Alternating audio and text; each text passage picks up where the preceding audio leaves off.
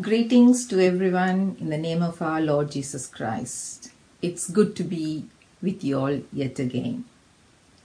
Let us bow our heads in prayer. The words of my mouth and the meditation of all our hearts be acceptable to you, O Lord, our rock and our redeemer. Amen.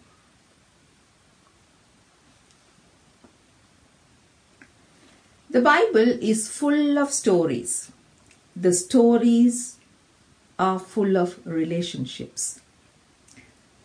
For our reflection today, I have chosen the lectionary passage uh, that is given to us for uh, the second Sunday in Lent. I have titled it as Complex Relationships. Complex Relationships. Now, relationships starts at birth. As a midwife, I have been present at so many deliveries. And the as soon as the baby is born, the relationship between a mother and the baby, the bond is very unique. I myself gave birth to two children and now I have three grandchildren too. But the relationship is totally different. Each and every one is unique and everyone is different. A relationship between a husband and a wife, or a friend, or even a teacher for that matter, is all different. They are different in so many different ways. They are complex too. We have all experienced relationships in one way or the other. I'm sure some relationships seems very strange and complex. Relationships may develop, change or mature or become strained and turned to be bitter in different stages in our lives. God created Adam and Eve and He created us too in His own image. And He wanted to have relationship with us.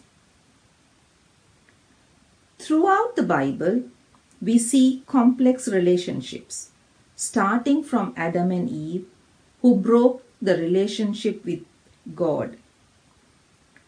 Cain and Abel had love-hate relationship uh, which led Cain killing his own brother Abel due to jealousy. We know the story of Noah and God's covenant relationship with him. The book of Genesis we read today we saw how God made a covenant relationship with Abraham saying, I will give you many descendants, as many as the stars in the sky.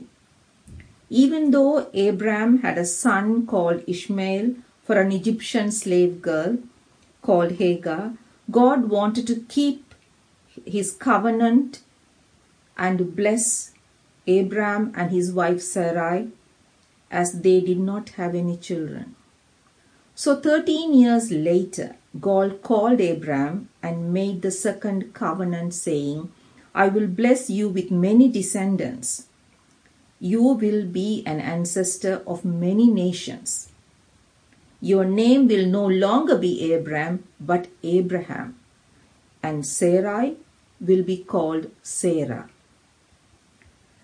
Abraham and Sarah were blessed with a son, Isaac, at a very ripe old age as God has promised. Abraham had an ongoing relationship with God. Even when God asked Isaac to be sacrificed, Abraham obeyed God. Here we see his obedient and faithful relationship with God. Rescued by God on the mountain in Moriah, Isaac was the source of blessing for all nations.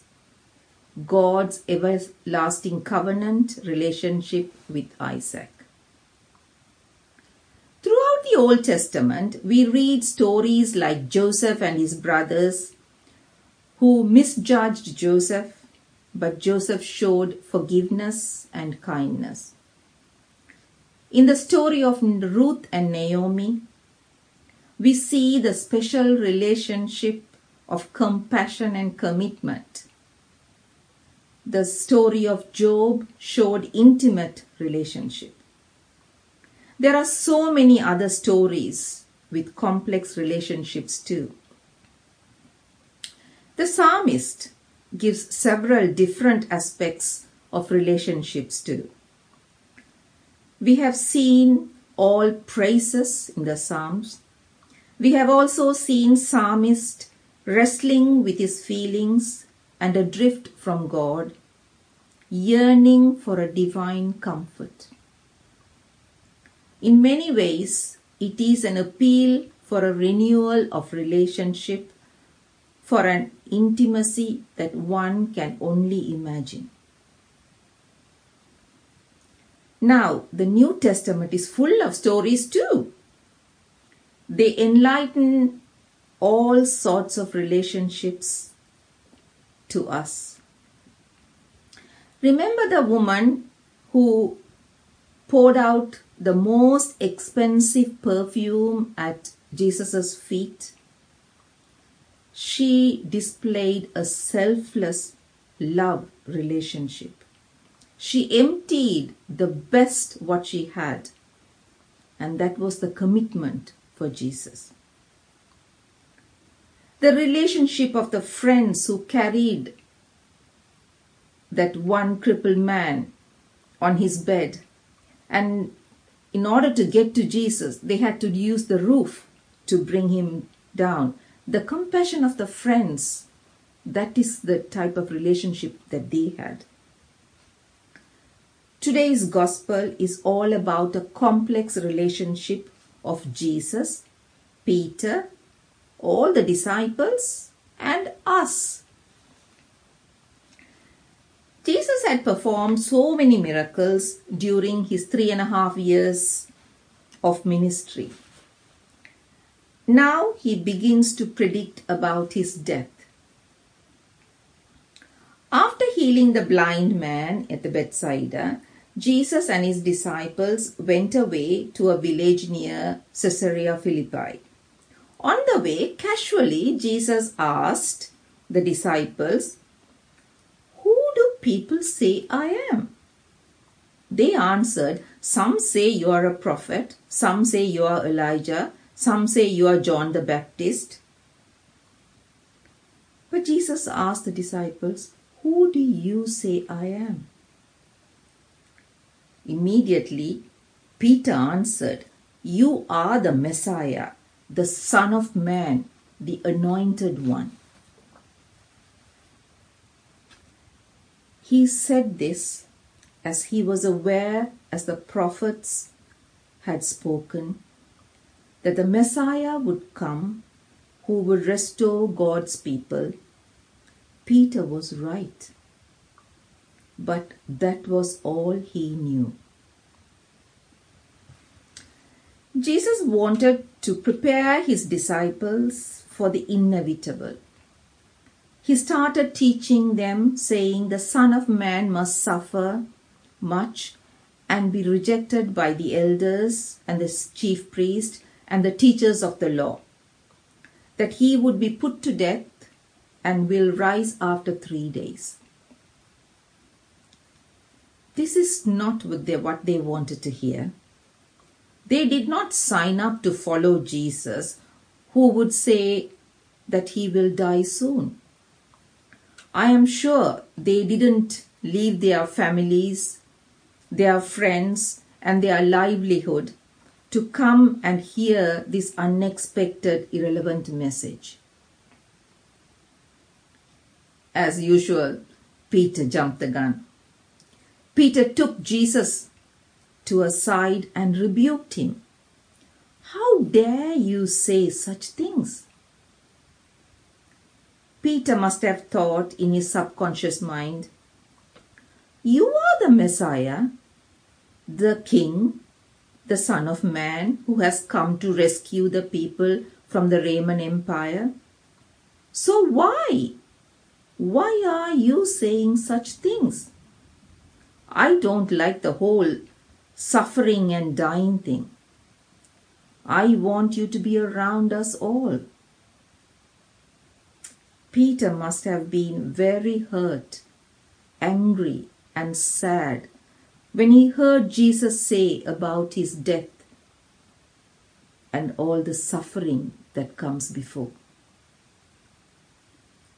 If you were Peter, wouldn't you be? After witnessing the demons being cast out, healing the sick, preventing death, feeding the multitudes, surely Peter was overwhelmed with what he heard. Peter showed his passive and the possessiveness, the possessive relationship as a close friend and also his intimate relationship with Jesus. But Jesus looked around and in front of all the other disciples rebuked Peter. Get away from me, Satan, he said. Your thoughts don't come from, the, from God. You are speaking like a demon possessed man. Jesus had the authority to rebuke Peter in the presence of everyone. The relationship he had with his disciples were genuine and transparent. Jesus wanted to prepare not only the disciples but the crowd that followed him. He had an open and honest relationship with everyone. That's why he wanted to tell them what is going to happen. Following him doesn't mean it's easy. There is persecution too, harassment, and the path will be rough and rocky. And they need to know that in advance. Just imagine how they must have felt. Devastated, I'm sure.